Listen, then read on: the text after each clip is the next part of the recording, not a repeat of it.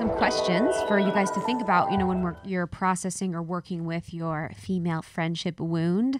Um, the first one is thinking about what a common theme in your female relationships is. And you can think about the relationships that are successful, you can think about the ones that are unsuccessful. For me, thinking about um, the female friendship breakups that I had had over the years, even from seventh and eighth grade, you know, to a couple years ago, were always centered around trust them not trusting me, me not trusting them, me feeling like it was unsafe with them because of trust. So when I realized that pattern, I was able to really think about what ways in which is this being presented to me so that I could heal it. Mm-hmm. Yeah, I think um, I think when you're like it, it's really helpful not to overanalyze and really just sit with maybe even like hands over heart, eyes closed, and like bringing a certain relationship to your consciousness and just recognizing the feeling that it brings up. And usually that will be um, easier to, to decipher. Another question you can ask yourself is in these relationships in particular, what would you like to bring more of? So, really kind of redirecting the intention to like, okay, you know, like wound is such a heavy word and sometimes can feel like, oh my God, like, is this relationship done? Like, can I do this? But really, like, you can absolutely bring more of what you want into a relationship through this work. So, what do you want to bring more of? Um, and are you, as women, I feel like we're, giving and giving and giving and giving. So, really checking that giving and receiving pendulum. So, does that pendulum feel balanced? Are you giving too much? Are you giving too little? Are you, you know, not able to receive love, support, attention, what have you? So, just checking on the balance of that giving and receiving pendulum in each one of your female friendships. Yeah. And another one is can you speak your truth in female friendships? So, can you be your honest, whole, authentic self? Or do you feel like you're censoring yourself? Do you feel like you're not speaking your mind? Do you feel like you can't be honest with them? There's a lot of that I think that happens too. And there's almost for me like a barrier that has to be broken mm-hmm. with my female friendships where it's like, we reach a point where we start to be really honest. You know, there's yeah. like a like a tipping point that happens where it's like, oh, this is how close we are, mm-hmm. where we're like saying this, and this is how it's supposed to feel. Mm-hmm. yes, and this is how it's supposed to feel. So, something for you guys to think about when you're healing. Mm-hmm. And you know, when Lindsey and I were were thinking about this and just the progress we've made, of course, we're not fully there. I mean, this comes up all the time for me. There are a lot of examples that we can look to of ways in which we've been exemplar or we've been shown examples of a healthy female friendship, especially in the past couple years since we've done a lot of this work. And we talked a lot about this with Milana and Letitia in our female friendships roundtable episode that we did. Um, but there are such profound examples we've had in our lives. And, you know, these are not to shame anyone and to being like, we have better friends than you, but really just to expand our minds around what healthy potential relationships looks like. Yeah. So, just some examples of that. I feel like in our really deep female relationships that we have now, that we are able to disagree and still still feel safe.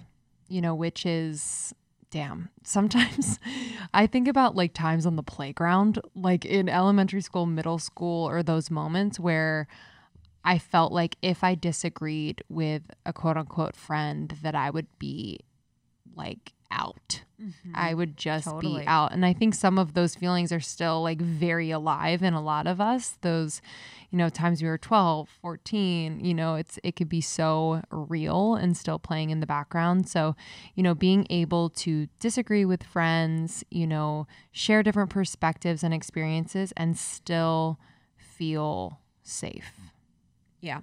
Another one is wanting the other person to win with like not having anything to do with it. So mm-hmm. it's not mm-hmm. like wanting them to win because your name is attached to a project or something, but it's like just fully, truly wanting them to be as successful as possible.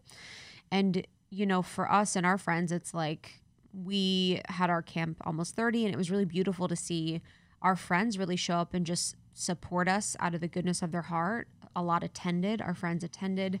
They were messaging us how powerful it was. And you know, we don't expect our friends to go to our stuff. A lot of people do a lot of different things. So for them to show up and just like have gratitude for what we were doing and then even like getting messages before the event like, hey, do you need support? Do you need like dinner? Do you need to go on a walk? Do you need to talk? Was really kind and really meant a lot to us because we feel like sometimes we're doing this alone. And I think a lot of women feel like that. We're always like, oh, I got it. You know, don't worry about it. We've got it. But to have someone go above and beyond to let you know that they are there to support you when you're trying to do your best at whatever your purpose is is really incredible. Mm-hmm. Um, this one's a good one. There's no talking bad about anyone, whether yes. they're there or not. And admittedly, sometimes this is hard. It's an easy thing to kind of slip into. I think you know, gossiping or shit talking can really make you feel better if that person in particular has like hurt you. Um, but I do notice how I feel after those conversations. You know, if I'm with someone who is just notoriously always gossiping about people and really wants to vent, I appreciate that they can trust me, you know, to vent to. However, I just notice like energetically that exchange does not feel does not feel very fulfilling to me, mm-hmm. you know, and that's not like me being high and mighty because I've definitely been, I've definitely, definitely gossiped before for sure. But like the truth is, it never feels amazing. Mm-hmm. You know, it's that quick hit, and then it's like, so what am I going to do about it? Yes. Like, what's my responsibility here? And two, there's such a, but it's so interesting with this because there's such a, it's never acceptable, but there is such a something where if the intention the intention, you know, if it's coming from an unhealed sure. place and there's no excuse to be like, "Oh, that person is whatever whatever." So there I don't know, I'm just what I'm trying to say is like I literally for like years killed myself and would like choke on my words because I didn't want to say anything bad about anyone and it was almost like detrimental to me because mm. I couldn't express myself how I felt about things.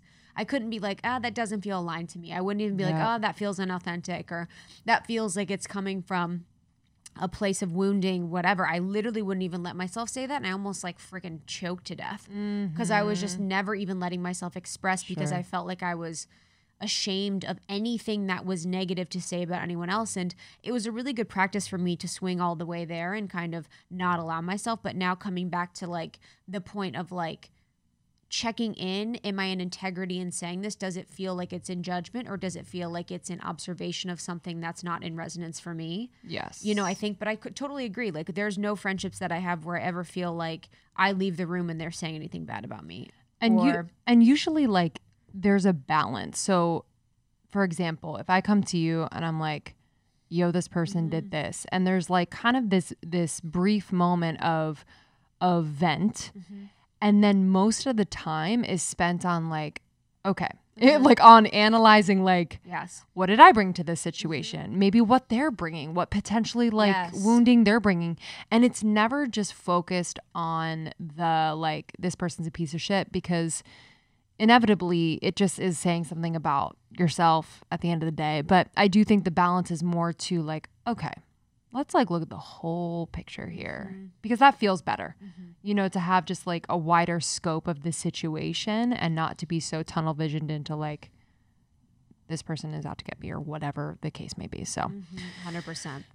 Yeah, but it's yeah, that whole thing conversation when people are gossiping is really just distracting from ourselves. It's really just maintaining status quo of this always happens, people always do this, and it will always get you back. You know, that kind of karma, unfortunately, unfortunately, will always sort of get you back. Yeah. You know, so talking bad about people is something you never really want to do because you want to be honest with people, you want to be forthcoming, and you want to love yourself enough that you feel like you don't even see bad things in people. You know, that's no. kind of the thing when you start to love yourself, you don't see as many bad things about other people because you're not seeing them in yourselves. Amen. Thank you so much for tuning in to Morning Microdose by Almost 30. We hope you enjoyed waking up. As always, we encourage you to take what resonates and leave the rest. If you enjoyed this trip, tune into the full episode on the Almost 30 podcast. All episode information can be found in the show notes. Make sure to subscribe, and if this becomes a part of your morning routine, be sure to share it with a friend. We have new inspiring doses Monday through Friday. Follow us on Instagram at Morning Microdose and follow Almost 30 at Almost 30 Podcast. Thanks for listening. We'll see you in the Vortex.